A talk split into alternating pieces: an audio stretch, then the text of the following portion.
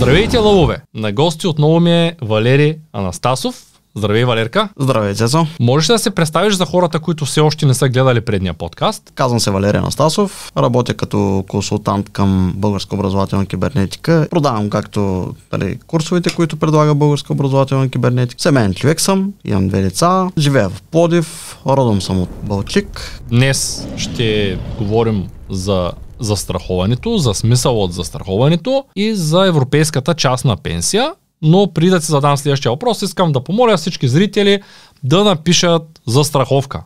Да ударят един палец нагоре, да ударят към банката, да се абонират, се абонират и за бюлетина, линк в описанието.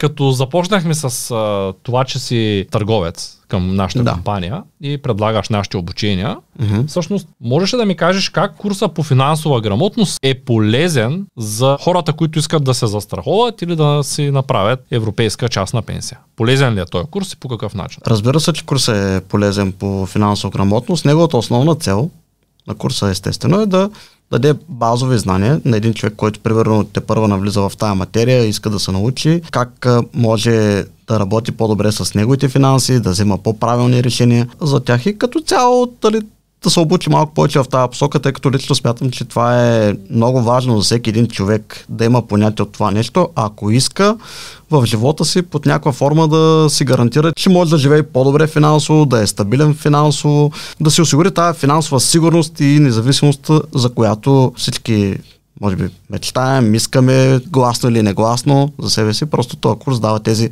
базови знания, които човек може, прилагайки ги в живота си. Курсът съдържа цялостна методология, която а, ние наричаме финансов план. Финансовия план е самия метод, а той има за цел да обслужа нашите финансови цели.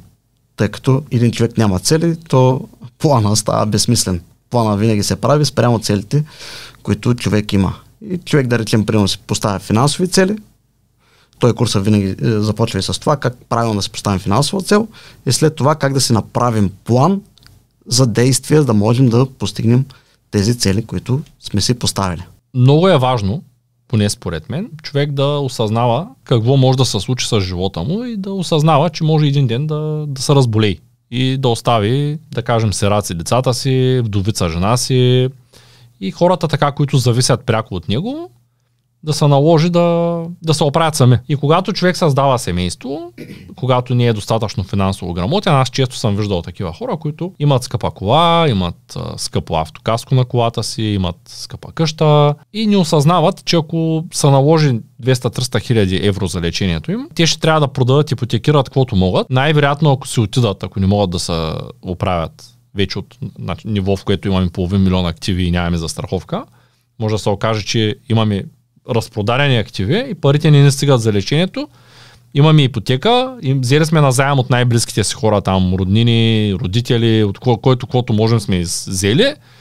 И не дай си Боже, си отиваме от този свят и децата ни остават длъжници. Жена ни остава длъжница. В случая всички хора покрай нас имат пари да, да вземат от нас, в същото време са ни загубили и може да се окаже даже, че и нашите деца остават на улицата, защото сме си ипотекирали къщата, за да можем да си платим лечението. И това нещо виждам, че не всеки финансово грамотен, за да вижда това по този начин.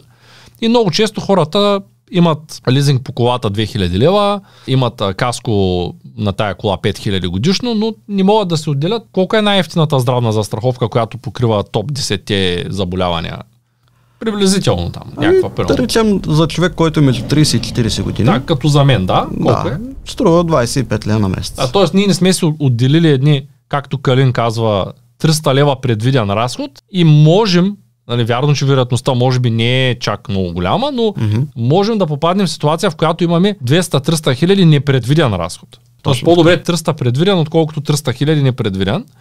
И в тая връзка искам да ти задам и следващия въпрос. Какъв според теб е основният смисъл на застраховането? Нали, аз разказах една малко по-трагична история, в която Да. някой се разболява, но това често се случва в живота. Случва се, Всеки да. има познати, които са умрели от някакви такива сериозни заболявания или са болни, нямат пари за лечение, всеки е пускал в уния касички, които са по магазините, хранителните. Ако един човек иска да е силен и независим, според мен трябва да може да се отдели един лев на ден за минимално за една застраховка. Да, има няколко причини, които са много смислени човек да си направи такова европейско здравно осигуряване, което ти казваш. Едната причина е, естествено, която ти спомена с тази история, която или този сценарий, който може да се развие в а, живота на един човек, е а, да се предпази от финансов фалит. Защото ако, нали, да речем, ние, член от семейството или някой наш родния, да речем, придобие някакво тежко заболяване, истината е, че този човек има голям разход за него, който може да отпорядка на 200-300 хиляди, да речем ако е левкемия, стига лечението и до 1 милион на година, които това са изключително много сериозни пари, които практически ни няма как откъде да намерим и за да можем да си платим.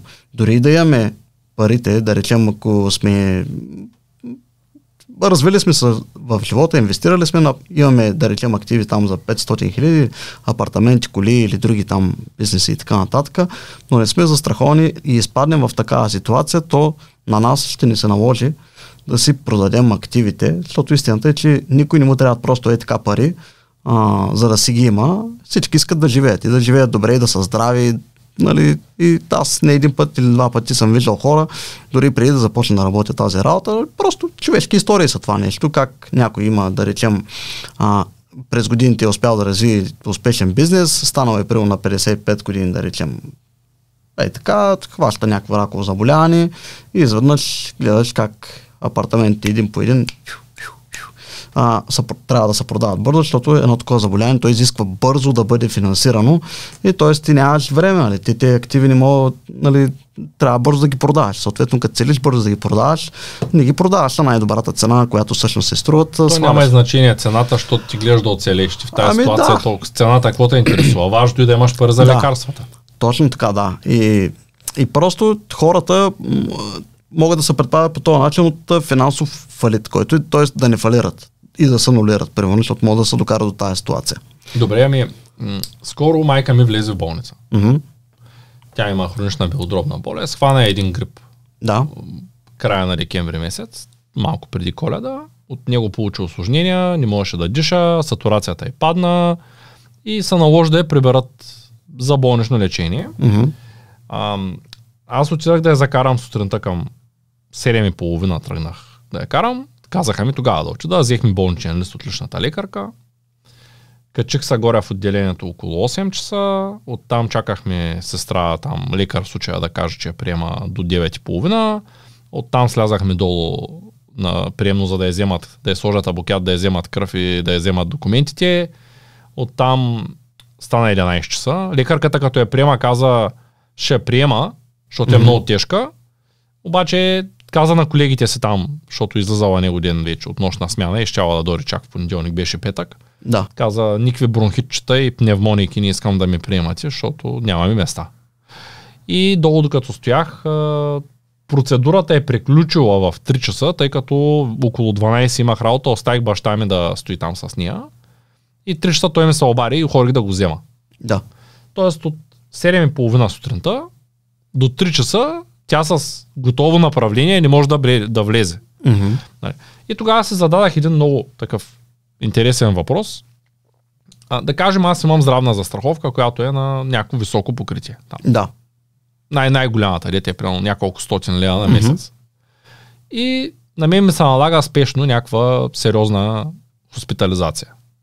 Аз в коя болница ще отида, с, за това спешното и всъщност тая болница как ще получи парите от тая застраховка. Имаш ли някаква представа всъщност какви са стъпките и всъщност тогава установих, че ако ние нямаме база, mm-hmm. лечебна база в да. Шумен и на мен ми се наложи дори да имам един милион джоба, mm-hmm. дори да имам най-скъпата застраховка европейска, да. а, ако няма лекар, то тя абсолютно не може да ми помогне по никакъв начин тази застраховка. Да. Може да ми помогне ако отида до Германия, ако отида до Австрия, как ще ми помогне в Шумен? По спешност или в такава ситуация, като при мама? Специално за болниците, дали ги има или ги няма, то се зависи от града, нали, който живеем. За страховката, това, което дава достъп до един човек, е, че той, примерно, както за Европейското здравно осигуряване си говорим, тя дава достъп на един човек да може да ползва абсолютно всички държавни и частни болници в, на територията на цяла Европа. Така. Нали, не само на България, е на континента Европа. Сега дадена болница, дали колко болници ще има в Шувен, дали ще има, дали няма да има, дали то това някак се не, не зависи от а, самото застраховане. А, и тук човек чисто логистично трябва, може би, евентуално добре да се го помисли къде живее, как живее, нали, да, ако иска по-бързо да има достъп, нали, да е близо до болници и така нататък, да е по-добре организиран град или селище. Добре, в тая връзка те ще ми платят ли, ако аз вляза в Шуменската болница по спешност или по-скоро не? Как се случват Значи, нещата? отговорът е да, по-скоро. А, в общите случаи се плаща при а, спешни случаи. Значи, а, Европейското здравно осигуряване, то има два варианта. Ако когато човек отиде в болница, да речем с която застрахователя има сключен договор, тогава просто човек в тази ситуация, да речем, си показва здравноосигурителната карта, там се записва номера и застрахователя и болницата си оправят и документите, и парите, всичко се минава помежду си, си го оправят и общо взето застраховане не се занимава с... Тоест аз няма нужда да платя, просто приемат ме и няма ли шанс да ми кажат ти не си в момента горен? Нищо, че имаше европейска застраховка, ние нямаме как да проверим. Какво означава годен? Ами, защото те за да ме приемат, трябва да имам осигуровки, здравни, по спешност. Ами- Ако нямам платени, ще видят ли, че имам европейска здравна или по-скоро не? Как мислиш, че? Защото не знам запознат ли се с тези неща Ами сега чис, чисто софтуерно, при тях, примерно като влезе човек в болницата, не знам как се проверяват нещата, но предполагам, че начинът може би е напълно идентичен, както да проверят дали си здравно осигурен по здравна каса. Нали, чукате на компютър, гледат е, Въпросът е дали могат да го направят в нашите, наш- в нашите областни градове или по-скоро зор работа. Мисля, че това могат да го направят, особено ако болницата си има договор с застрахователя. Там мисля, че е доста лесно, защото просто чукат в компютър, гледат, а този човек, аха, платено ме всичко е точно и се действат. Мисля, че това би трябвало да става много бързо. Аз знам, че става в големите клиники. Примерно в Токуда могат веднага да те проверят. Но не съм сигурен за държавните, затова те питам дали са Ами, наясно или... нямам, нямам личен опит, не мога да кажа, защото това е много индивидуално, все едно как всяка една болница функционира. Аз трябва лично да съм ходил всяка една болница и да съм Да, да, може би някои имат, други нямат варианти. Ами, да. Добре, а в чужбина как отсядаш? Да кажем, че се разболяваш от нещо по-сериозно и решаваш, че... Ти ли решаваш всъщност, че къде искаш да отидеш да се лекуваш? Ами, ти можеш да вземеш решението. Истината е, че в повечето случаи хората нямат опит. Обикновено, защото нормалният човек няма опит за конкретно заболяване, къде е най-добре да отиде да се го лекува. Нали така? Да, ти, защото нали, хората, да речем, ако някой се разболее от рак, той откъде да знае в коя държава е най-добре, най-добрата клиника, да речем, в Европа. Няма как начин да знае. Затова нещо, а, примерно, да речем, с застрахователите, с които ние работим, здравноосигурителните карти, които издават, обикновено на гърба на тях има един така наречен SOS телефон. Застраховане може да го набере, без значение в коя държава се намира, разговора винаги се провежда на български язик и той, да речем, съобщава неговата ситуация каква е. Нали? А, и пита, може пита къде може да е, е най-добре да отиде да се разреши конкретния проблем. Защото, примерно, да речем, за щупен крак може да е най-добре да отидеш в Едис коя болница и да ти помогнат там, там да ти предложат най-доброто лечение. За раково заболяване може да е най-добре да отидеш в Едис коя болница и тя да е съвсем друга болница. Може да не е държавата дори. И от там нататък човек бива а, опътван и съответно вече започва организацията, нали, по приемането на, на човека, въобще там влизането в болницата и така нататък. Във втория случай, което това е първият случай, който споменахме, че застрахователя има сключен договор с конкретната болница и те си оправят сметките и документите помежду си. Втората ситуация е болницата да няма сключен договор с а, застрахователя. Тогава се работи на принципа на осребряването. Тоест, застраховане първо се плаща всички процедури там, които са му направили, взима фактури, документи, всичко събира и те вече се предоставят на застрахователя, което той вече ги осребрява. Ами ако нямаме пари да платим, има ли някаква така опция, в която те да ни пратят пари или нещо? Ами има, да, такава опция, нарича се застрахователна гаранция. Ако човек е в такава ситуация, иска да ползва конкретно заведение, което е и няма пари да се плати самото лечение, тогава застрахователя може да издаде така наречената застрахователна гаранция, че той ще плати за конкретния клиент всичко, което е необходимо за След като приключи за неговото лечение, да. лечението, Най-вероятно. Да. Добре. Хората в България, които се застраховат, получават възможност да ходят навсякъде да се лекуват в Европа. Нали така? това предоставя самата застраховка. Сега, различни, примерно при Европейското здравно осигуряване, с което ние работим, то предоставя различни нива като покритие. Нали, има, да речем, ниво само, което покрива само критични заболявания. Има, да речем, по-високо ниво, което обхваща така нареченото болнично лечение. Това са всички ситуации, на които на човек му се налага да бъде прият в болница. Да, Без ако да, лежиш поне един ден, ти плащат цялото лечение. да, прият в болница, без значение дали е заради заболяване или злополука, като приемането на бол... в болница е важно да, то трябва разбира се да бъде минимум 24 часа, за да бъде признато. И второто, което е разбира се, самото приемане в болница трябва да бъде по лекарско предписание с документ. Нали, не можеш просто да отидеш, Да полежаш. да полежиш и да се тръгнеш и да кажеш, платете ми. Добре, това обяснява доста въпроси. Казах ми, че една нормална пакетна застраховка, така минимална застраховка, която Да. е за най-тежките, е 20-30 лева според възрастта на човек. А колко е прямо средния вариант, в който а, е болничното лечение поне 24 часа, за което говориш? Колко горе-долу е цената на месец? Пак за един, да кажем, 30-40 годишен. Между 30 и 40 годишен излиза около 115-117 лева на месечна база съм го смятал. Тоест не е чак толкова много скъпо, особено Не. ако човек иска да, да е спокоен. Разбира се, да. Добре, ами тая връзка, ти като предлагаш различни компании, Мгм. а, кои са компаниите, които смяташ, че са най-удачни в застраховането и защо? компанията да има най-добър кредитен рейтинг, да има с всяка изминала година, т.е. изплащането на обещетенията към клиентите да нараства нагоре, както и да има ръсти в продажбите партньори. Кой от двата варианта си избрал ти? За кое? За живото застраховка. Имаш такава, нали? Аз имам няколко различни видове застраховки и изпълняват различни функции в живота на човек. Нали, понякога Най-вероятно имаш живото застраховка.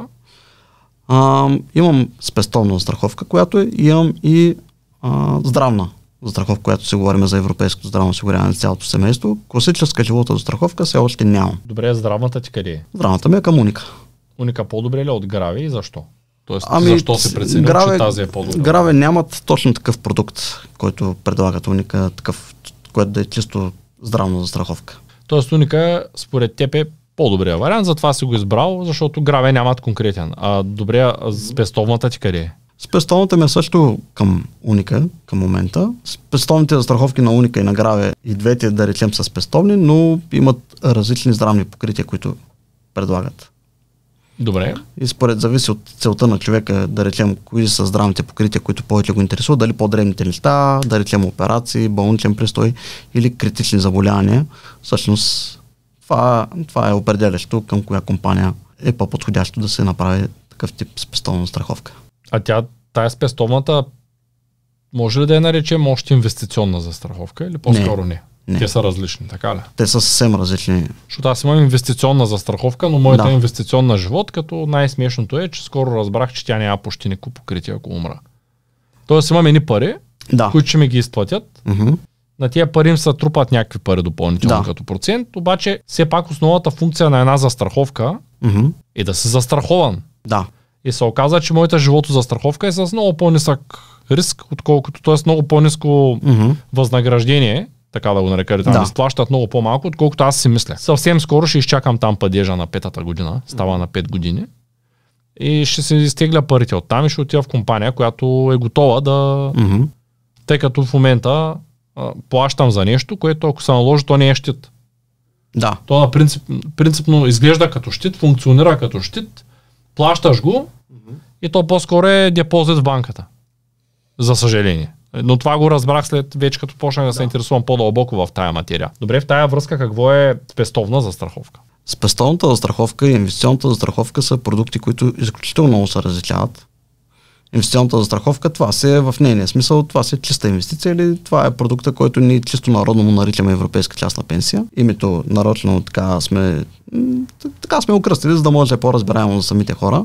Европейска че се случва на територията на цяла Европа, или т.е. Тоест аз имам от европейска частна пенсия по тази лойка. Ами да, ако е от европейска застрахователна компания. Нали? Алианс. Да, да, примерно, европейска, okay. то, така, частна, че аз сделката няма е, да получавам пенсия, аз ще получа парите наведнъж като изтече. Това е допълнителна опция. Тук човек има, има възможност, която той може да избере на края на договора. Дали да си получи парите на куп или иска като рента да получава на месечна база. Това е право на клиента или на застрахования. Той да се избере както е по-добре за него. Окей, добре. Да. В тая връзка разбирам, че спестовната застраховка е съвсем различна от инвестиционната. Точно така. Ще кажа някои плюсове, които ще засегна при спестовната застраховка и при инвестиционната застраховка. Сега при инвестиционната застраховка, както казах ти, тя няма нищо общо с застраховка. Има други плюсове да бъде застраховка, често така законово, административно. Другите плюсове, които има, че човек, тъй като е по, по нашето българско законодателство, тъй като е застраховка, човек може да ползва данъчно облегчение върху това нещо. И това е всъщност разликата, да речем, с примерно да се е купил такъв тип фонд от банка. Нали, нали, защото те също работят с подобните продукти. Тъй като е застраховка, може да се ползва данъчно облегчение. Другото, което е, което е много положително също, че този тип продукти влизат под а, за, защита квестируемостта. Има такъв закон. А, обяснявам какво е закона за несеквестируемостта, тъй като това е малко непознато понятие. Това означава, че това, този продукт е защитен, дори вие да сте длъжник на банки, кредитори, частни съдия, изпълнители, а, да ви съдят и да ви там взимат имущество или каквото могат да пипнат, този продукт е защитен и те не могат да сложат ръка върху това нещо, върху този продукт да ви вземат парите от него. Тези пари вие си ги получавате, те са ваши и само при вас си идват, нали? т.е. никой не може, нали? той е напълно защитен от това нещо. И третото нещо, което е, че това е такъв продукт, който българското законодателство дава 100% гаранция. Че ако нали, стане, да речем нещо с компанията, има до 100 000 евро такава гаранция, която тя е, то е същ, същото по закона за спестовните влогове.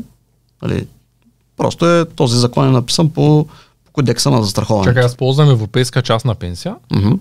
и държавата ми гарантира, че ще получа пари. Да. Тоест, ако да речем нещо стане с. Тоест, ако сега гравия или уника там, където е фалира, да. държавата каза, окей, ти 100 000 евро. Да. Защото фалира. Не 100 000, до 100 000 евро това е вече според зависи ти колко има събрано вътре. Аха, т.е. ти ти дават да. събраните пари. Да, точно така. До 100 Ако имаш 12 000, 12 ще върнат. Да. Окей, okay. така. И от това са ползите този продукт да бъде застраховка. Това е полезно за клиента и е по-добре да е така. Освен това, другата разлика, която също мога да обясня е, че когато дойде време нали, човек да си взема парите, тъй като това е застраховка, не се плаща данък печалба на тях. В сравнение, примерно, с инвестиционен фонд от банка. Да речем, ако вземеш там тъй като това се е чиста инвестиция, а не за страховка, по закона, съответно ти си плащаш данък печалба накрая.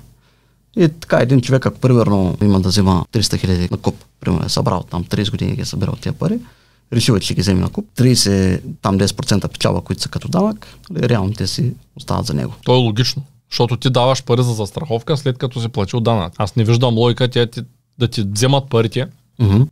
ти като ги плащаш вече си платил данъци или си получил да. заплата. От някъде тези данъци са платени. Да. И то няма лойка да ти ги върнат един ден и да ти вземат пак данък. Това е добре. Mm-hmm. Докато когато ползваш банка с а, книжа и така нататък. И там са инвестиция, както... Еми, да, те са увеличава се или се намалява самата стойност на тия неща, като акции, облигации, там без значение какво ползваш, като да. тип инвестиция.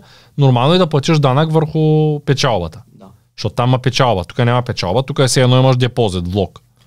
Ами... Аз така го виждам. Не, не знам прав ли съм, не съм ли? Не си съвсем прав, тъй като сега при европейската частна пенсия или така наречената инвестиционна страховка, то основният смисъл е човек да се я направи заради сигурността, която предлага продукта, а не заради доходността.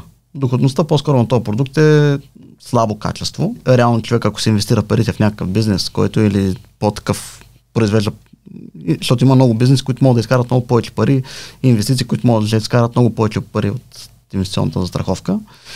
И човек има смисъл просто да си купи такъв тип инвестиция, тя е с цел да си подсигури неговите страни. Тоест да е сигурен, че парите, които влага там, са на сигурно място и че когато дойде време да речем да се пенсионира, когато той се е определил, а, т.е. да има пари, с които да се пенсионира. Защото пък инвестициите, които да речем правим в билото бизнеси или там инвестиционни компании и други неща, там доходността е много по-голяма, но и риска е много по-голям. Нещата могат да се прецакат. Нали? И съответно ние можем да се окажем в ситуация, че нямаме пари за старените си, а трябва да имаме сигурно място, където да сме сигурни, че като не дойде времето, ще имаме пари, с които да се пенсионираме. И това е основният смисъл, нали, който човек нали, да си направи такъв тип а, продукт като инвестиционната страховка. Тук е важна сигурността. Това е много добре за хора, които искат да, да го направят. Може би не всички са разбрали mm-hmm. а, каква е разликата. И ако не са разбрали, аз ще ги поканя. Тук е номера на Валерката.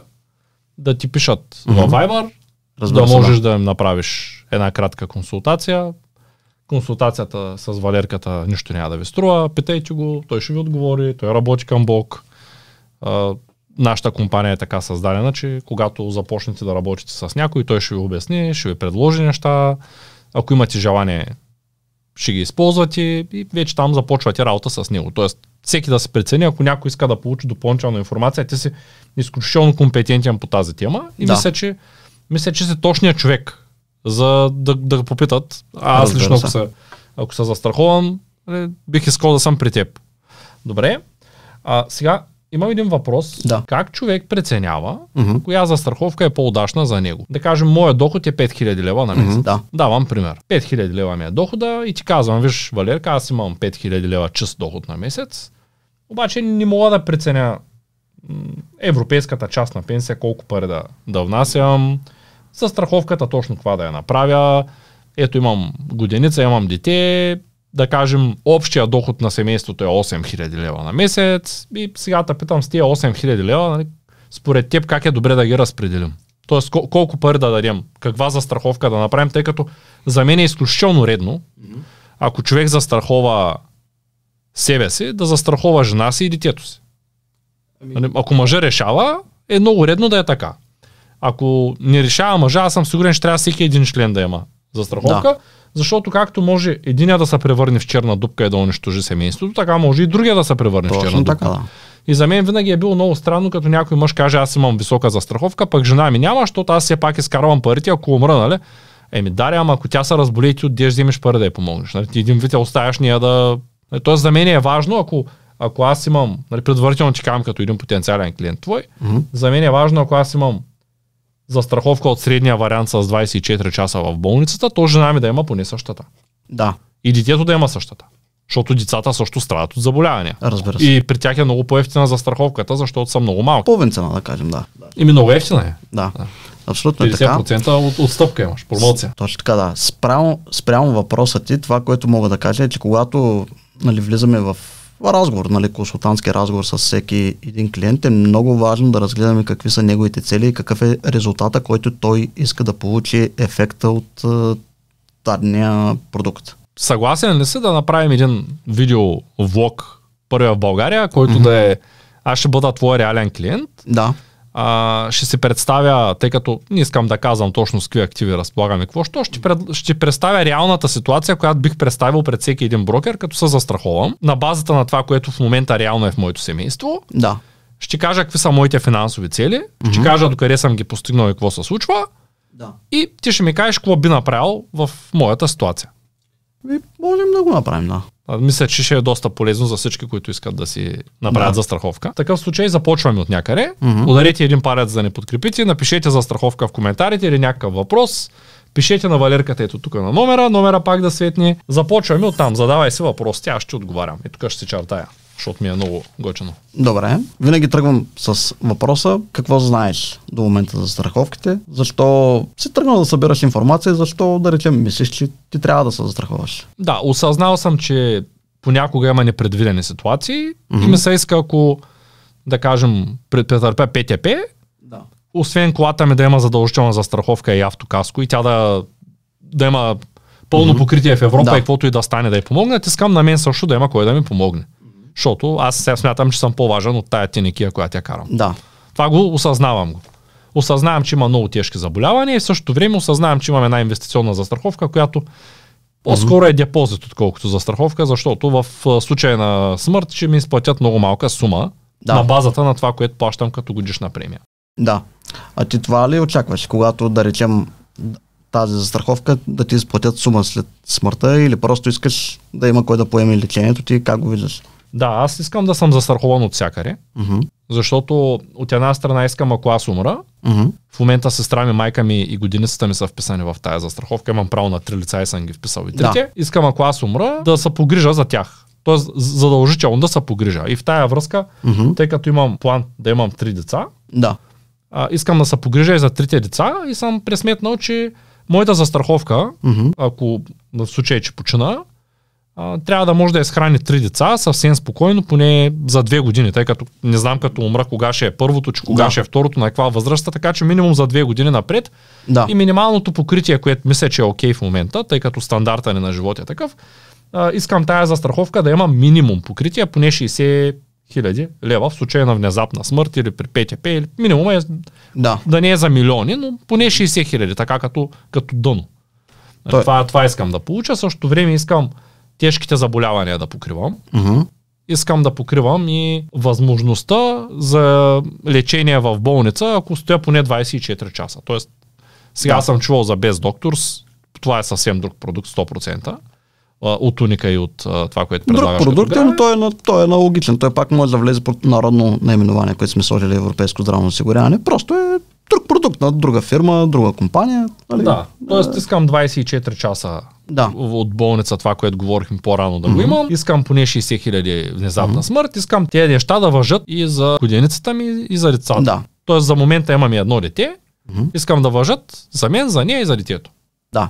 Ами в случая това, което мога да ти предложа, хубаво е да от една страна да поне два продукта трябва да се направят. Един продукт е, разбира се, Европейското здравно осигуряване, който да, е, да ти осигури това болнично лечение, за което ти имаш предвид, който то дава възможност на човек да се лекува до 2,3 милиона евро на годишна база. Съответно, да покрива всички заболявания, злополуки, които, заради които на човек му се налага да бъде пред в болница, а при човек иска вече да застрахова, т.е. както ти си семейен човек, искаш за твоите близки да ги подсигуриш в случай, че нещо с тебе се случи внезапно, да речем внезапна смърт. Има и един друг тип застраховки, които се наричат така наречените класически застраховки, или те са чисто рискови застраховки. При тях просто се плаща за риска смърт. Да речем, той се застрахова, застрахова този риск и там вече той се избира застрахователната сума, за която иска да се застрахова. Тя може да бъде 60 хиляди, може да бъде 100 хиляди, може да бъде 200 хиляди, там колкото прецени човек, че иска да остави като пари на, да речем, на съпругата си, защото нали, тя, ти каза, съпруга, деца, е редно тя да ги получи, защото все пак тя се грижи за децата, нали, да, да имат тази възможност. Но Това е рисковата животова страховка, е съвсем друг продукт и е различен от европейското здравно осигуряване. Рисковата животова страховка е тя реално работи за съпругата. Да, защото аз като умра, какво значение Да. има? Ами да, те- Важното за мен е да осигуря тях. Точно така. Тебе да няма в тази ситуация, въпросът е тя да си получи парите. Тъй като европейското здравно осигуряване, тя дава пари за лечение, докато човек все още е жив, нали? Тоест има, има желание да бъде добре, да бъде излекуван и така нататък. Това е полезно, което го казваш наистина. Да. Можем ли все пак да сметнем колко ще струва това европейско здравно за мен, за нея и за детето? Горе-долу, защото знам, че няма как да. да знаеш всичко Да. да. наизуст, като има и предвид, детето е на 8 годинки, Мгм. аз съм на 35 годинки, Да. годиницата ми е на 32 години. Да. Добре, слагаме ги средномесечно за теб и за нея по 120 лева на месец, а за детето 50. Тоест 270 лева на месец ми е здравното. Колко е тая рискова, която да кажем е покритие 50-100 хиляди лева там? Знаеш ли ги горе-долу наизуст? Горе-долу ги знам за 100 хиляди това, което мога да ти кажа и излиза 85 лева средномесечно. Да, т.е. още 170 лева Да. за двама не. Точно така. Което е нормално, защото ако пак тя умре, аз трябва да се справям. Ти трябва да- и да- да аз ще стана известно да. време, ще трябва да поема нейните функции, което пък ще ме върне назад. Няма да можеш да се развиваш. Чисто Да. професионално, да. Да, Точно така. което е, тук грубо го смятаме, 440 лева. Да. Сега веднага, нали, веднага мога ти кажа, че почват да налазят вече хейтерите. Усещаш ли Да. как мравучкат и започват. Сега цветане, 400 лева на месец, ти лут ли си, аз работя за 1000, аз работя за 700, нали, знаеш как е в България. Да. И сега тук те питам, добре, дай да сметнем същия сценарий. Да. 440, аз мисля, че ако човек общия семейен доход му е 8000 на месец, както в случая нашия нетния толкова, Да. а, мисля, че ако е 8000 на месец, то това са ми 5% от дохода. Аз Да. мисля, че 5%, за да си сигурен, че каквото и да стане, си си поел риска, И си спокоен. 5% нещо не. Ако го сметнем на дневна база, да кажем, аз работя по 8 часа средно на ден, въпреки че са 10, да кажем 250 часа на месец, защото нямам почивен ден, 5% от 250 часа, както и да го сметна, че аз ги изкарвам тези пари за един работен ден. По-добре да бачкам само аз един ден или Да. само годиницата ми за един ден и да ги изкараме, отколкото а, да се наложи да продадем целия си живот. Да. Окей, дай да сметнем сега друга ситуация, в която някой казва, «И аз искам, ама нека покритието ми да е 50 хиляди. Да. И нека да кажем да имам само за, за топ За 10, критичните. пак с Да. семейство с едно дете. За критичните. Ами, Да, това е значи- най-вероятно, най-вероятно е най-разпространеното семейство в България. Семейство Да. с едно дете. Защото Да. хората или нямат, или имат едно. Аз, Долу е така. каквото Да. и да си говорим, това е положението, за съжаление. Така е, да. М. Да, окей, ако, ако трябва да сметнем математиката, тук ще е 135 лева за 50 хиляди, защото е наполовина, може би, премията. Да. Грубо, нали, за двамата. Да, ако грубо. 270 е на 100, значи 135, примерно. Ай, 140 ще го Ти за европейското здравно осигуряване слага. Да. Не, значително по-ефтино е. извинявай, да, чакай, чакай, чакай. Да. 170 лева е рисковата. Да. Тя ако е наполовина, Да, там е, да. Да, да можем кажем че 90 на- лева ще е за 50 хиляди. Да. А колко ще е за детето, примерно? Значи, европейското здравно осигуряване, което е базовото ниво, с което в принцип ние работиме в Together и предлагаме като продукт, за дете струва 11 лева средномесечно на месец. 11 за дете. Колко е за големите? За големите, които са между 30 и 40 години, е 24 лева. 24 по 2.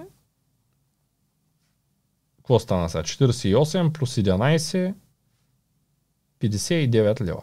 Така. Значи 59 лева струва достатъчното, за да може ако ако нещо стане с тежко заболяване, да ни помогнат. И, и ако добавиме тези 90 лева, значи грубо, е, да кажем 60 плюс 90, 150 лева на месец, струва за трима души да спят спокойно, минимума. Може да се каже, да. Което е, както и да го погледнеш, е супер. Да. И сега веднага, пак усещаме хейт, време е да на хейтите, най-вероятно, е, пак ще кажат хората, ми нямаме 150 лева. Значи, ако нямате 150 лева, курс по финансова грамотност, първият линк в описанието на видеото, Да. и изкарайте го на екрана, за да видят как да се запишат, да влязат, да разберат как се печелят 5 лева на ден повече. Защото те- аз съм сигурен, че всеки с добри финансови умения, дори с много по-нисък доход, Да. ако са двама души с дете, могат да... Много, много често забелязвам хора, които, без да критикувам никой, хора, Да. които имат навика да пият бира с пържени картофи два пъти в седмицата и, и оставят два пъти в седмицата по 30-40 лева на заведение, Мгм. да казват, че нямат 150 лева за нещо, което е много важно. Явно не виждат. Не могат да се опържат Да. картофите вкъщи, да си купят бирата от съседния магазин, ами трябва да отидат да ги платят с наценката и да кажат, че нямат пари. Еми, то тук зависи кой колко му е важно, така да се каже, и кой колко вижда смисъл в това нещо. Както ти каза, тук идеята е да преценим дали искаме да си имаме фиксиран разход за здраве, защото това е фиксиран разход и го решаваш като проблем, или си готов да поемеш риска, да нямаш разходи сега, но да е възможно да изпаднеш в някаква ситуация. Разбира се, не го пожелавам на никой.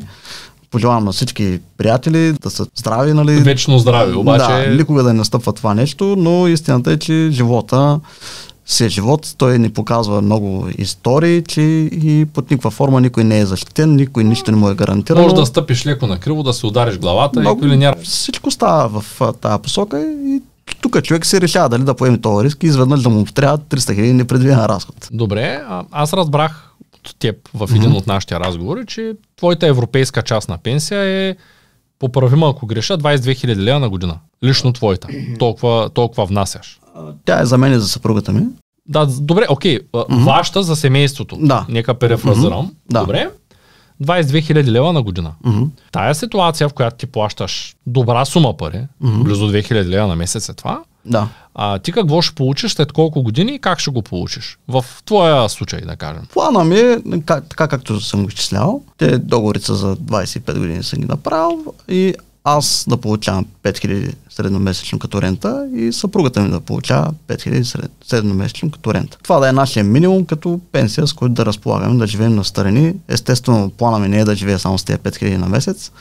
Работя в посока да полагаме с повече пари, А ти в предния ни разговор беше казал, че твоят цел е 50 на месец и 29 пасивен. Да, просто това е такъв тип а, инвестиция, както съм избрал. Не я съм е направил за сигурност. Нали, така наречената инвестиционна страховка, аз не съм е направил за да печеля пари или ще изкараме големите пари от нея, просто за сигурност, за да може да съм сигурен, ако всички други инвестиции, които съм направил, Клекнат. прецакат, да, клекнат, нали, да имам нещо, Добре. на което да се опра със сигурност, да знам, че Ти колко си годишен в момента? в момента съм 37. Значи ние сме горе-долу наборе. 30, Да. 37. Ти на 60 години планираш да си с 5000 пенсия, пък каквото ще да става. Да. И съпругата ми. Не само. И съпругата. Да, тъй като тя е за мен е, си е допълнителен член, който също трябва да, Е, разбира се. тя да бъде осигурена. Или си с някой, или не си с някой. Това с семейството е 100%. Добре, тая връзка, когато ти си планираш 22 000 лева разход на година Мгм. и най-вероятно още 10 000 лева за здравни и други осигуровки, т.е. за страховки. Да. Как по-скоро работиш? На базата на това, което получаваш, на базата на това, което планираш или на базата на комплекс от това, което взимаш и какво, което си планирал, за да можеш да си го позволиш. Тъй като това си е 2000 лева на месец е сериозен разход за по-голямата част от българските семейства. Да. Веднага ще дойдат хейтерите, може би не ги усещаш. Нека да, Да. покажем тук хейтерите как лазят. Мгм. Ще дойдат тия хейтери и ще кажат, «А, човек 2000 ако има на месец за застраховка или за пенсия или за... Нали, веднага, нали? Аз затова, Мгм. затова искам от практична гледна точка да кажа на хората, защо ти си преценил, че можеш да си позволиш 2000 лева на месец на базата на какво преценява един човек. Ето аз имам 8000 доход. Мога ли да си преценя Мгм. европейска част на за, тя, за тая сума или по-скоро ми е малък дохода в момента? В общия случай, както сме казали, е хубаво човек да речем да се отделя между 10 и 30% от дохода за застраховани и за инвестиции.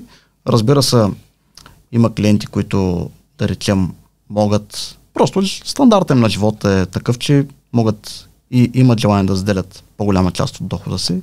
Някои, примерно, могат 50-60% от дохода. А то от една сума нагоре нямаш режийни. Тя като е много голяма, ти почти нищо не харчиш като процент. Точно така, да. И тук много зависи кой колко изкарва, по какъв начин като стандарт на живота иска да живее. Оптималният вариант, разбира се, е между 10 и 30%. Сега 10 по-скоро е минимален, 30 да речем, че е такъв оптимален вариант. Това е такъв вариант, който човек все пак има възможност да отделя пари и под някаква форма живее нормално. Нали? Финансовия план, както преподаваме в курса по финансова грамотност, неговата идея, разбира се, не е хората да живеят като ас- аскети или да мизеруват и така нататък, а да може всичко да си подредят и да си го планират както трябва.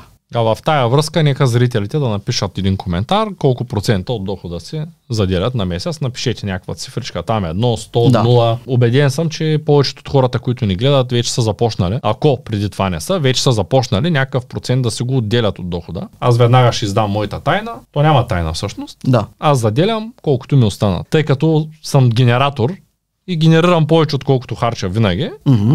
И заделям колкото ми остана. На базата на годишния си отчет, тъй като всеки ден записвам всеки един разход, който правя, нарочно ги правя с дебитна карта, защото някой път пропускам да, да го запиша, ако Да. платя в брой, пък така като платя с дебитна карта, отчета е лесен. Да.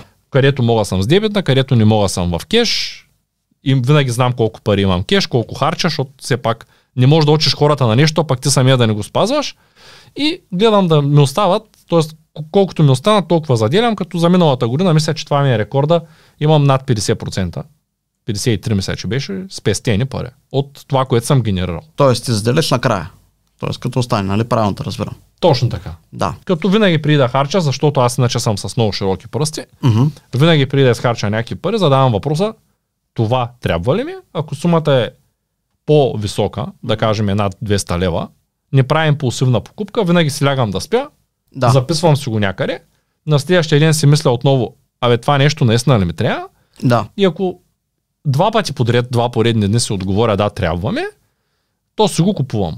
И пак в повечето случаи гледам да го купя онлайн, за да мога да го върна, ако не ми върши работа. Да. Защото много често човек казва, да, това ми трябва и как разбирам дали ми трябва. Това също е нещо много интересно, което не съм го споделял никога в Да. видеята. Да кажем, имам а, от Кодров, имам 5 писалки. Да. Една писалка е над 1000 лева. А, едната ми е подарък, едната ми е на компанията, която сам се я подарих, едната от него и имам още три писалки. Една лилава като тази отпред, една с а, часовници, нали, имам Да. три. Те са много скъпи. За мен това е много скъпо нещо. Над 1000 лева писалка, че някой са и по над 3 зависи от писалката. Как разбирам дали едно нещо ми трябва наистина и дали имам нужда от още? Мгм. Същото е с часовниците. Скоро Христо Дамянов се шегуваше с мене, че имам супер много пасиви тук. Затворен капитал, да. Да, дето нищо не ми носи, просто така, разпилявам се. Взимам една писалка, която ползвам редовно, да речем. Е. Тия, които все още не ги ползвам, им залепям по една точица от заря, така зелена, най-обикновена. Може да е с ценичка, за ценичка от магазинче, или пък в а, всяка книжарница продават едни червени, зелени, жълти точици, мънички, такива, Да. като на индийците на челата. И ги залепям. И ако тая вещ не е мръдна следващите 15-20 дни, тя просто не ми трябва. И когато си купя нещо дори, да Да. кажем си купувам ластици за тренировка онлайн, или дъмбели, или хард диск, или няма значение, аз просто му залепям една точка Да. и когато го мръдвам, всеки път тая точка ми напомня, че това е нова вещ при мен. Да. И в една табличка се записвам кога съм го ползвал. Да. И в случай, че това нещо го ползвам по-малко от два пъти първите две седмици, Просто го връщам. То не ми трябва. Освен Така. ако е някакъв хард диск за бекап, дето той по принцип работата му се е да стои в бекап. Нали? То. Да. Едно да кажеш, ами аз ако не си ползвам живото за страховката, ще я махна. Еми да, ама ти, тя ти трябва един път, като умреш. Тя, нали, тоест, повечето неща. Да. И, и, по този начин са, как да го кажа, отървавам се от ненужните вещи. Ако спра да ползвам нещо, то го продавам по най-бързия начин, защото продаряно взимам пари, Да. а стоящо събира прах и ми губи времето и, и съответно и парите ми стоят като спящ капитал някъде там в Точно ъгъла. така, да. И това мисля, че е много добър съвет, нали? защото много хора Мгм. имат излишни вещи, Да. купуват още повече излишни вещи, успоредно с това помагат да се замърсява планетата, стимулират неправилно економиката, Да. харчат пари за глупости и после се оказва, че нямат пари за важните неща в живота. До, страшно много хора изпушват 5000 лева годишно и нямат пари за екскурзия. И това за е така. съжаление. Еми, Просто, да. да кажем, или ги изпиват, или ги изяждат в тортички, или ги... Нещо се случва с тия 5000 лева, за... заминават в туалетна, във въздух, в... Естествено, всеки сам преценява кое колко му е важно, може за някой изпиването да е много важен процес, но хубаво е човек да се задава въпроса, това трябва ли ми, да следи дали то му трябва и, и супер много важно е, поне според мен, да се задава въпроса полезно ли е за мен. Защото толкова Да. не е полезно, дори и в момента да ти е важно, това е навик, който може да махнеш. Точно така, да. Това е много мъдро. По отношение на спестяването, което правиш и начина по който го правиш, очевидно при тебе работи и може да работи и при други хора. Но в повечето случаи книгата казва плати първо на себе си. Да, при повечето хора не работи, защото ето както казах ти, примерно там някой трябва да отделя 2000 лева за инвестиции, за страховки и така нататък, това са много пари. Хората, естествено, че нали, за да се случи това нещо, трябва да изкарат повече пари, да имат стратегия по, как да изкарат повече пари. Нали. В, и в курса по финансова грамотност, нали, който го преподаваме това нещо, а, и финансовия план, е, че тази мъдрост, плащай първо на себе си или заделяй 10% първо за себе си, си ги отдели и оттам нататък харчи. Та е много полезна в, от гледна точка на това, че когато човек отдели парите на страни, примерно изкарам 1000 лева, с 10% заделям 100 лева на страни. Аз от тук нататък се съгласявам със себе, че трябва да живея с 900 лева за месец. Точно така. И ако съм свикнал да живея с 1000 лева, на мен ми става трудно. На мен 900 лева не ми стигат. Трябват ми 1000. Да. И поради тази причина при повечето хора, които съм го срещал нали, като ситуация, като трудност е, че те може да започнат от начало нали, да заделят тези 100 лева, но когато дойде последните 5 дена преди заплата, нали, са, са стигнали червеното вече и посягат към тези пари и, и последствие ги изхарчват. И тук има един много тънък момент, който е, хората е много важно нали, така да проявят воля, да речем, да го преодолеят и помислят малко в тая посока. Заделяйки тези 100 лева на страни и оставайки с 900 лева, мозъкът ти започва да работи в посока, че не ти стигат парите. Нали така? Точно така. Едната ситуация е, че можеш да посегнеш към парите и да си ги вземеш обратно. Другата ситуация е да помислиш как да изкарам повече пари. Това мога да направя. Да. И ако човек, примерно, си даде дума, че няма да ги пипа тези пари, те винаги се заделят. Каква не е целта? Да измислим как да изкараме 100 лева повече. Да, между другото, това е много добър подход. Да. И, и това работи и при мен. И го давам пример с компанията. А, ако на нашата компания и трябва сега пари, на българска образователна кибернетика, и ние сме направили отчета за тая година, че да кажем, ще ни трябват грубо 300 хиляди лева за студио. Не звучи Да. като цифра, която ние можем да си позволим, обаче може и да не можем, зависи какви други разходи имаме. Да. Зависи как, все пак за кое дадем пари първо. Да. И аз като един директор на тая компания трябва да мога да разпределя бюджета, нали така? Да. Обаче аз съм си казал, че ни, както по-рано, ни като обядвахме ти казах, че няма да има човек в тая компания, който да не си харесва продукта на компанията и да не си вземе парите. Просто няма да има. Да. Има го във видеята, може ако иска някой да ма съди, ако иска да вземе парите, ние ще му ги върнем, но ако има такъв, който не сме му ги върнали, нека да ма съди. Нали? Да. Така работим. И аз съм казал, окей, нали, не мога да предвидя колко човека ще си вземат парите. За Да. щастие са под 1%, но може след някой друг месец да са повече. Зависи от курса, от лектора, от Да. клиентите, от той е така. А, не мога да предвидя колко приход ще имаме, защото м, имаме прогнози. Кога ще почнем нещо, кога колко клиента имаме, имаме някаква горе-долу яснота колко са ефективни търговците, колко са, брой, колко са на брой. Абе, много неща. Не можем да прогнозираме обаче точно колко са и да кажем, да. това е прогноза. То винаги прогнозата, тя, те и за, и за времето казват. Да, може да се сбъдне, може да не се сбъдне. 50% вероятност за валежи. Това означава, че е еднакво вероятно и да завали и да не вали. Точно така. Така. И в тая връзка, а, това, което може да направи един човек, когато развива спестява пари или когато развива компания, е да каже точно това, което казваш ти. Да кажем, аз съм казал, че в тая компания няма да има Мгм. софтуер, който да не сме си купили. Може да го има в замундата и там да се изтегли, няма да има който да не сме го платили. Защото човек, когато ни плаща за нещата, които ползва, то той изпада в дефицит. Почва да, Да. да мисли в посока, че няма пари. Да. Когато човек плати за нещата, дори да кажем, че, да кажем, че имаме в момента всъщност с точна бройка 12 видеоедитора и пакета за Adobe на тези 12 видеоедитора е 10 000 долара годишно. Аз 10 000 долара годишно трябва да мога да ги осигуря, за да имам 12 видеоедитора. Ако аз не мога, това означава, че или компанията ни функционира правилно и нещо сме сбъркали, Да. или видеоедиторите са много, или тяхната продуктивност не е добра, ефективност в случая, или продуктивност, ефективност зависи от е, как ги измерим показателите и Да. на какво залагаме. И така, и в тая, тая връзка трябва да почнем да мислим какво да правим. Нали, и аз давам директен пример, как да кажем, от към ефективността на компанията. А, да кажем, в момента са 12 видеоедитора, половината от тях работят средно 20 часа на седмица, другите работят средно 50 часа на седмица. Хубаво е обаче да кажем, че средната заплата на един видеоедитор на час е 10 лева. Да. И единия получава, да кажем, 800 до 1000 лева на месец чисто, а другите, които работят два пъти повече, те пак работят в нашата компания, ама тяхната заплата, да кажем, е между 1700 и 2500. Говоря на средния едитор, не на Да. високия. Така, накрая сядаме на масата с... Ние не са познаеми, ти си видеоедитор в компанията. Да. Ти работиш, ти си от най-слабите и работиш 15 часа на седмица. Да. Ти ще седнеш и ще ми кажеш, като между нас си приятелски разговор, ще кажеш, Цецо, аз работя в Бог и получавам 7-8 лева на месец. На мен ще ми звучи като човек, който не познавам компанията. Да. Ти няма да ми кажеш, че работиш само един час или два часа средно на ден. Да. И аз ще си кажа, маля, тези хора нищо не им дават, 800 лева. Защото аз в моята глава няма да имам параметъра, че ти работиш 2 часа. Да. Следващия момент идва Марти. Марти взима 2500 чисто, Да.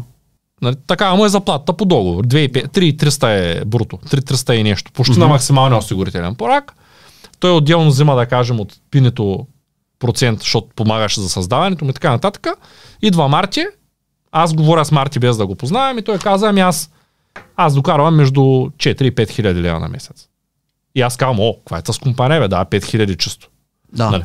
И моята цел, виж как се оптимизират разходи и приходи, нали? Да. Просто аз така го виждам, искам и зрителите да го знаят. Да. Ако аз махна тия, които не са се доказали 5 човека Да. от- и останат 7, те с 5, които са най-низко ефективните, които не могат да изкарат повече от 1500-600 лева на месец, Мгм. те ще останат 7. Да. И тия, които са високо ефективните, няма да имаме кадри, които да вземат под 2500. Да.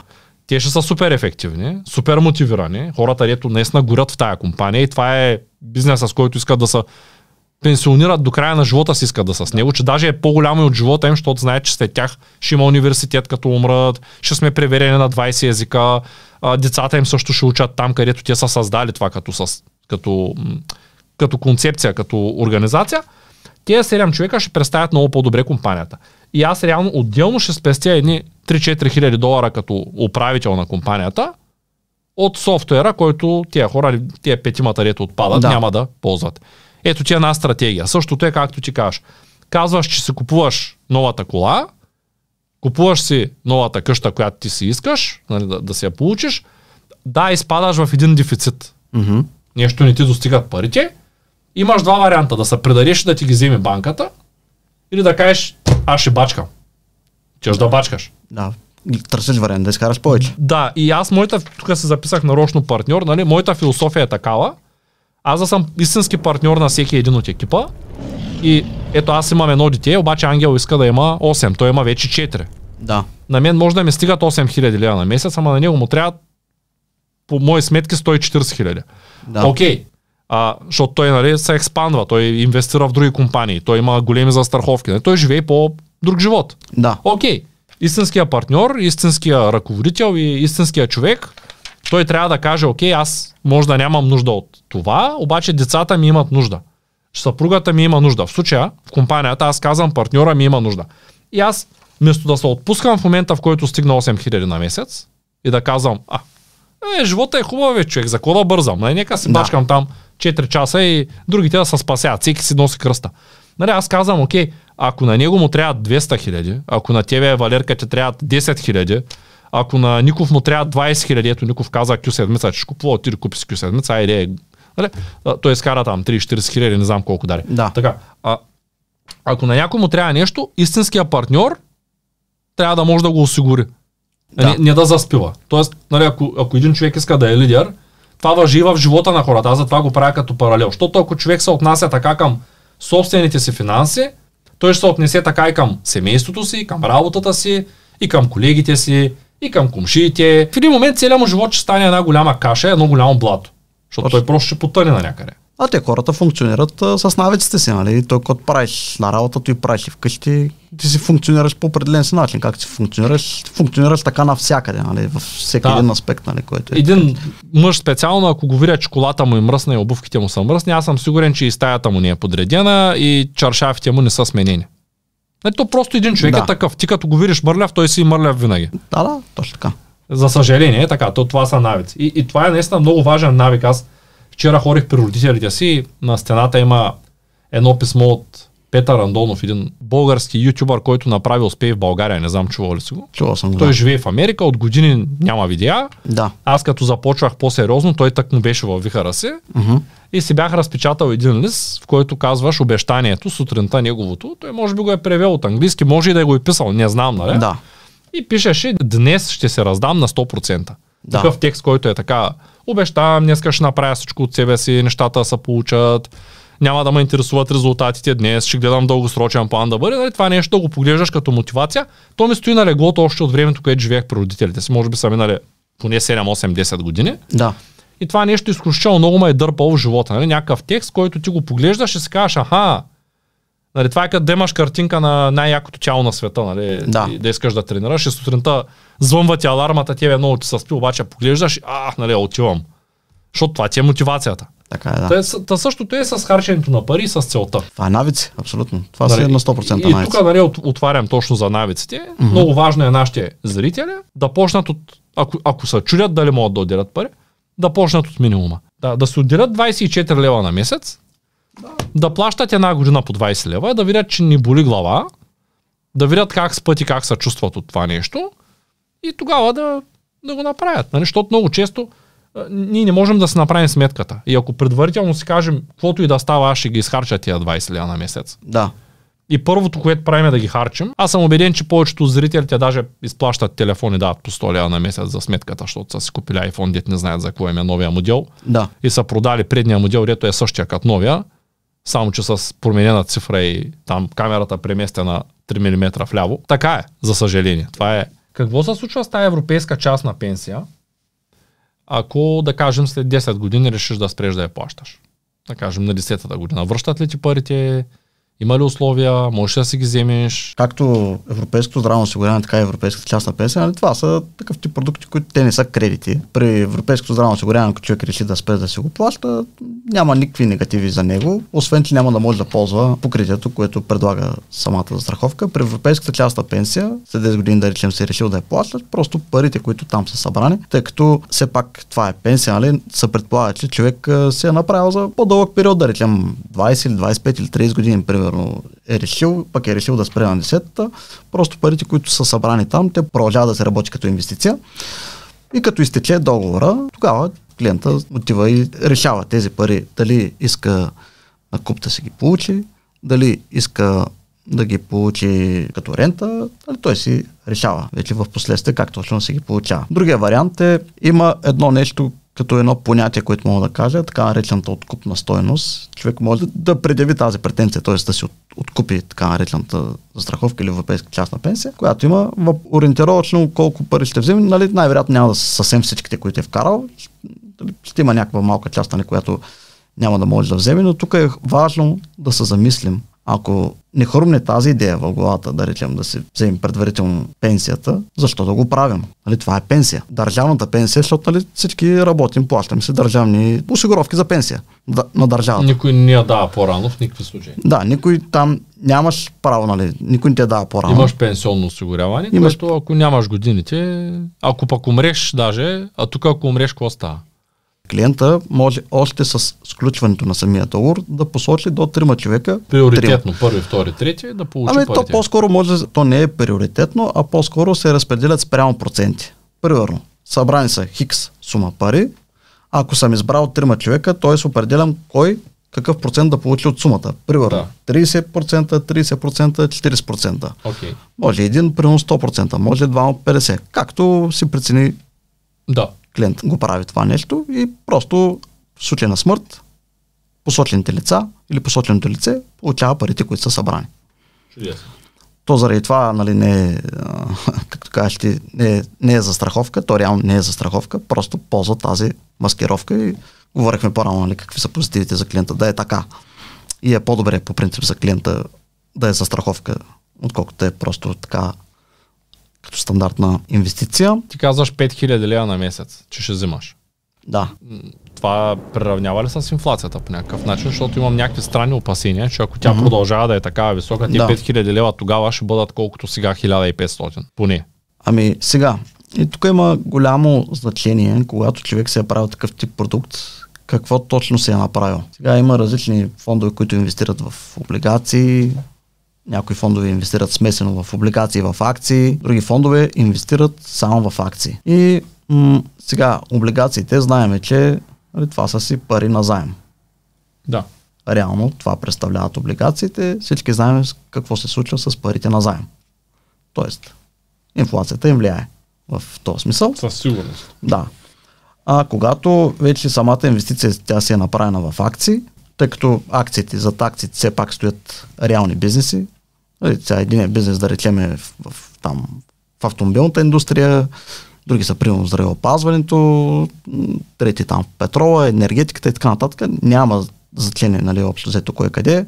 Просто това, което знаем общо за живота, което ни е показал, че като, когато има инфлация, цената на продуктите, които ползваме и бизнесите, които ги произвеждат, реално расте. Олиото като поскъпва, примерно, поскъпва и акцията на дадената компания, защото тя реално произвежда повече печалби и по този начин самия продукт се е защитен от инфлацията, защото реално това си е инвестиция, но пак зависи кой къде е. Не е добра идея човек, примерно, ако се изключва так- такъв тип инвестиционна страховка, да го прави в такъв фонд, който да речем инвестира само в облигации.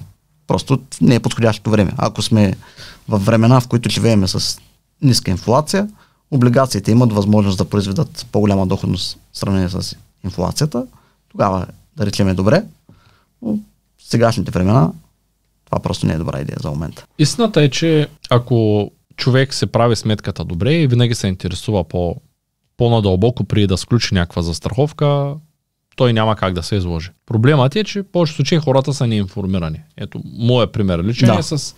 Аз нямах никакво намерение да си правя някаква застраховка живот преди години. Един приятел ми каза, който той е свещеник, Да, който изобщо не е запознат, ми каза, че има един друг приятел, който го е застраховал. Той е другия приятел, пък работи по между другото. Той е електроинженер, той съвсем друго работи. да, И един приятел каза, бе да звънна на този моя приятел, той ще обясни. Дойде този другия приятел, Да. той даже не знаеше какво прави, Мгм. буквално. Дори и каза ми, това е за тебе пакета с безплатен ДНК анализ. Аз викам, хубаво, за какво ми е този ДНК анализ? Ми ще разбереш много неща за себе си, между другото имам книжка тук с ДНК анализ на моето име. да, Тогава имаш такъв пакет с безплатен такъв. Колко пари, толкова сме. Добре, къде се подпиша? Цак. И в един момент, години по-късно, аз разбирам, че ако умра, никой нищо няма да вземе. да, Там някакви хиляди деца съм ги събрал, които не са никак много, ще стигнат за един месец или за два.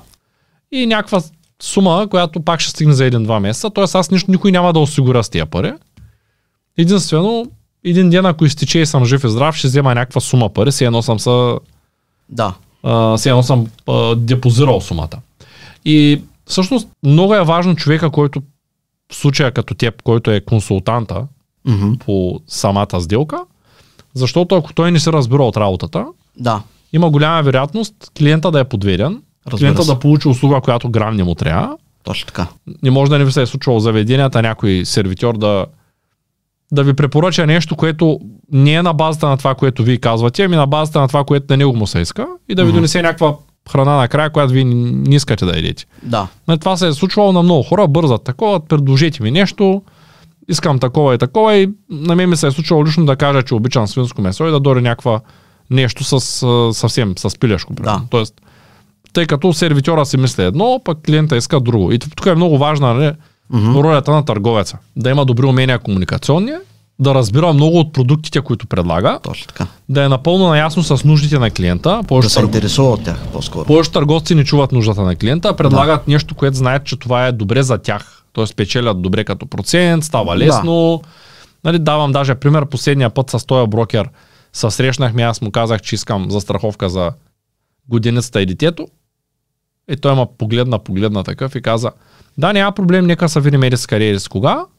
Отидахме да се виждаме и седнахме и той каза, ми нямам такава застраховка за вас, имам 20 човека, групова застраховка.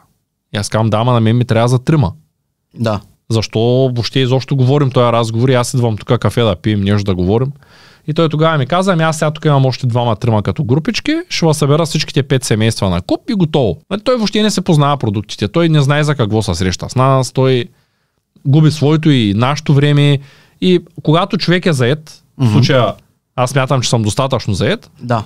не иска да си пилее времето с некомпетентни хора, да му и, и най-важното и времето и парите е, Съм и да това. рискува и здравето. Защото в случая аз се рискувам здравето. Като направя грешен договор, Точно така. аз давам пари, губя време и рискувам здравето си. Нямам никакъв позитив от тая цялата ситуация. Да, има и друг риск, който е то е под, под някаква форма. Та е то пряко чрез застраховката човек не се рискува здравето, но рискува, че ако е попаднал на грешния застрахователен продукт а, и той не обслужва, т.е. не работи качествено, да речем както трябва, просто и човек се случи някаква ситуация с здравето му, тогава а, просто може да е невъзможно дори да се смени здравноосигурителния продукт или там застраховката, която е, тъй като по принцип качествените застрахователни компании застраховат клинично здрави хора.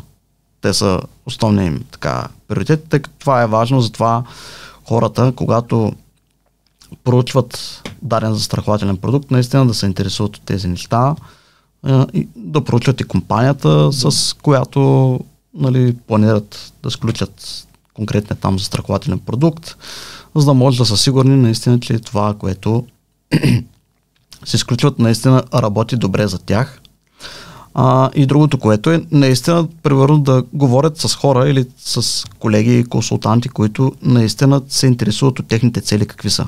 Защото, както казах, различните застраховки изпълняват различни функции в живота на човека и тук много е важно търговеца да се интересува от клиента си какво иска той да постигне като резултат или какво очаква дадената застраховка като работа да му свърши, какво търси. Нали? Ето, защото ти сега, примерно, си искал да речем, ти си очаквал, живот. да, ти си очаквал, че имаш сключена живото застраховка или здравна застраховка, той в случая ти е продал реално инвестиционна застраховка, което в случая ти, ти реално не искаш такъв продукт, нали? Той не търсиш това. Да, в тая връзка искам да попитам.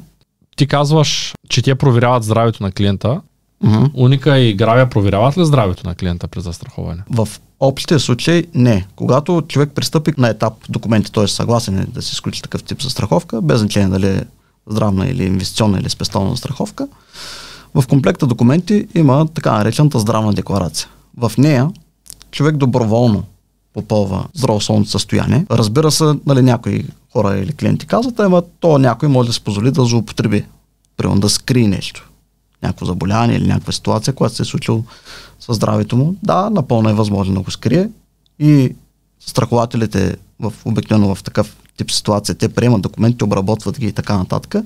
И не, и не гледат нали, да проверят тази информация истина или не, но когато дойде време човека да предяви претенция, щета, т.е. нещо се случва със здравето му там или иска да предяви щета, тогава те започват да го проверяват клиента дали случайно е злоупотребил, тъй като те си все пак си имат достъп нали, до здравни регистри и така нататък.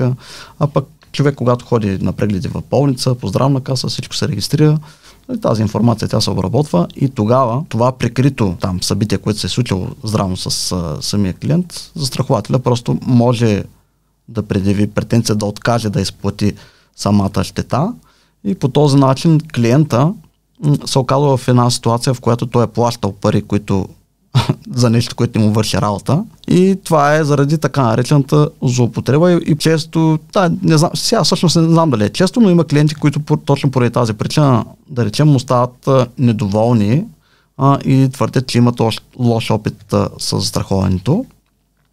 Поради тази причина, тъй като, да речем, са решили в някаква ситуация да, да скрият нещо.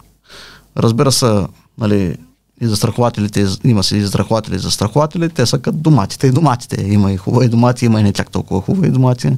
Нали, затова е важно човек нали, да проучва компаниите, с които планира нали, да работи, а, да се сключи такъв продукт, тъй като това е все пак а, а, застраховката е такъв продукт, който ти не получаваш нещо веднага на момента като резултат. Нали, при нека да си купиш апартамент и ето го имаш тухлата, отиваш, пипаш или кола или така нататък. Това е продукт, който ти примерно даваш някакви пари сега и разчиташ в някакъв момент, не дай си Боже, той да сработи добре за тебе. Това може да е сега, може да е след 5 години, може да е след 20 години.